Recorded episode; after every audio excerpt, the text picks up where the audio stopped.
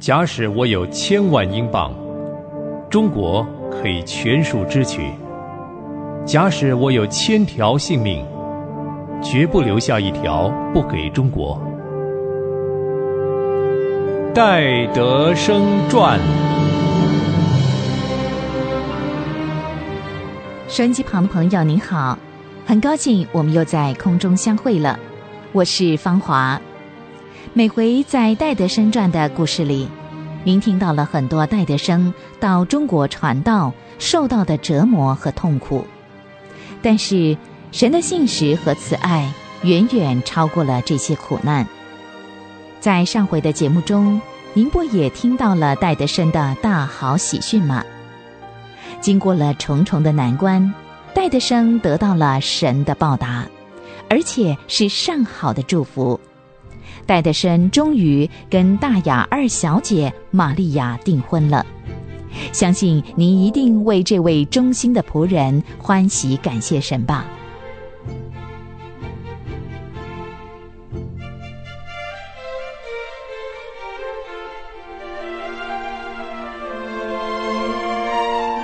戴德生和玛利亚订婚之后，戴德生满心欢喜，不住的感谢神。因为他可以常常跟他的心上人见面了。那时候，戴德生的心情是：我的健康和精神从来没有像现在这么好过。愿荣耀颂赞归给独行其事的神，他叫灰心丧志的人重新得到复兴，叫重伤我们的阴谋反而变成祝福。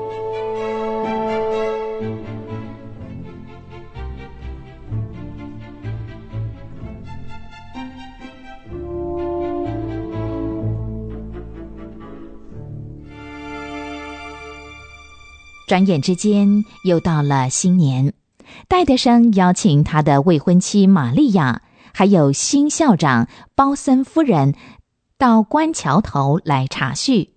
没有想到，因为周记的人太多，就发生了争执。到了约会的那一天，戴德生的身上只剩下一文钱。那天的早餐总算应付过去，中餐可就成了问题。既然没有吃的东西，又没有钱去买，唯一的办法就是祷告。戴德生虽然相信天父不会忘记他的需要，但是当天晚上客人应该怎么接待呢？戴德生迫切的祷告神的怜悯。祷告之后，戴德生知道自己也要尽一点本分，他就跟一位童工商量。看看家里还有什么东西可以卖掉救急。他们找了一下，只有一个旧的镜子可以出卖，拿到邻近的钟表店去卖。店老板想买，却不肯马上给钱，说什么一定要留在他的店里观察几天看看，然后才能确定这镜子是好是坏，才肯付钱。钟表店的老板话也有理。可是远水救不了近火，戴德生只好再想其他的方法。后来他想卖掉他的旧火炉，偏偏不巧，过河的浮桥也挪走了，要过河去卖，还得花百度的二文钱，手里只剩下一文钱了，这怎么可能呢？戴德生回到家，实在是为难。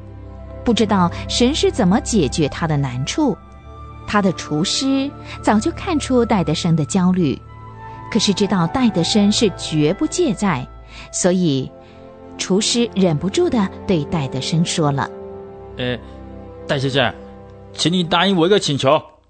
大师傅，只要我办得到的，没有哪件事是我不答应你的。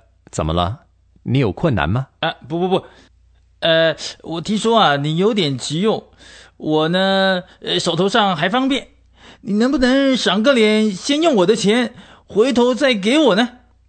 哎，大师傅，您的好意我很感动，可是你知道，我是一个绝对不借债的人，就是为了吃饭，我也不能借钱。我相信，天父知道我们的需要，他必定有预备的。戴德生虽然这么说，可是心里多多少少还是有点不放心。厨师碰上了钉子，固然钦佩他主人的坚决不欠债的决心，可是他也觉得戴德生太任性了。有现成的钱不用，还等什么天赋上帝的预备？厨师才不相信天上会掉下钱来呢。戴德生能做的都做了，他只有和他的好友卓先生两人到屋里专心的祷告，因为他相信神是不失信的，神的名也不能被人论断。正当他们迫切祷告的时候，忽然厨师大声的喊叫：“先生，呃，戴先生，有有信有信呢！什么事？什么事？大师傅，您说什么？呃戴先生来信了，挂挂号信要盖个章啊！哦，好好，我以为出了什么事呢。这真是从天上掉下来的礼物。原来这封信是奉献者布加先生寄来的捐款。戴着生把汇票拿出来给卓先生看，点点头。厨师在旁边也莫名其妙的瞪大了眼睛。戴德生拿着汇票对厨师说：“大师傅，您看见没有？哦，这、这、这是钱吗？是啊，现在您知道我们天赋上帝的奇妙了吧？他真是不误事的神呐！这、这、这真是有点神奇耶！大师傅，这不过是神显明他奇妙作为的一种方式，信靠他的人，必不至于羞愧。”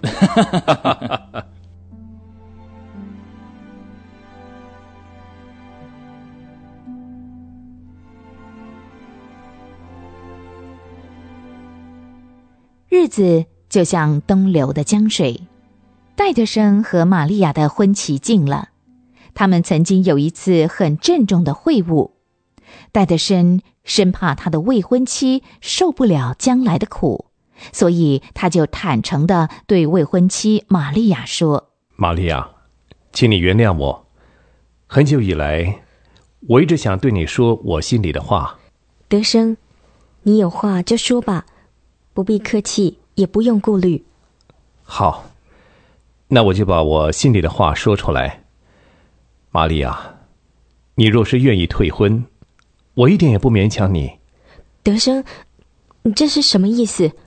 你现在应该比较了解，将来我们的生活会遇到许多意外的困苦患难，而且那真是一般人都受不了的。我无法保证你能够幸福。你的话没错，可是你忘了吗？我在这异乡成了孤儿，神是我的父亲。你想，除了他以外，我还能靠谁呢？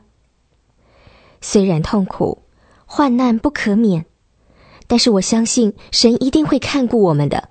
哦，感谢主，他必悦纳你的心，也必以他的慈爱环绕你。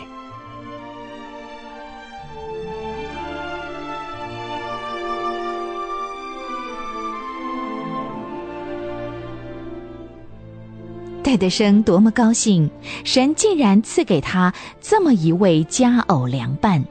圣经箴言说：“房屋钱财是祖宗所遗留的，唯有贤惠的妻是耶和华所赐的。”神向敬畏他的人守约施慈爱。戴德生和玛利亚以后还会发生什么样的事情呢？欢迎您下回继续收听《戴德生传》。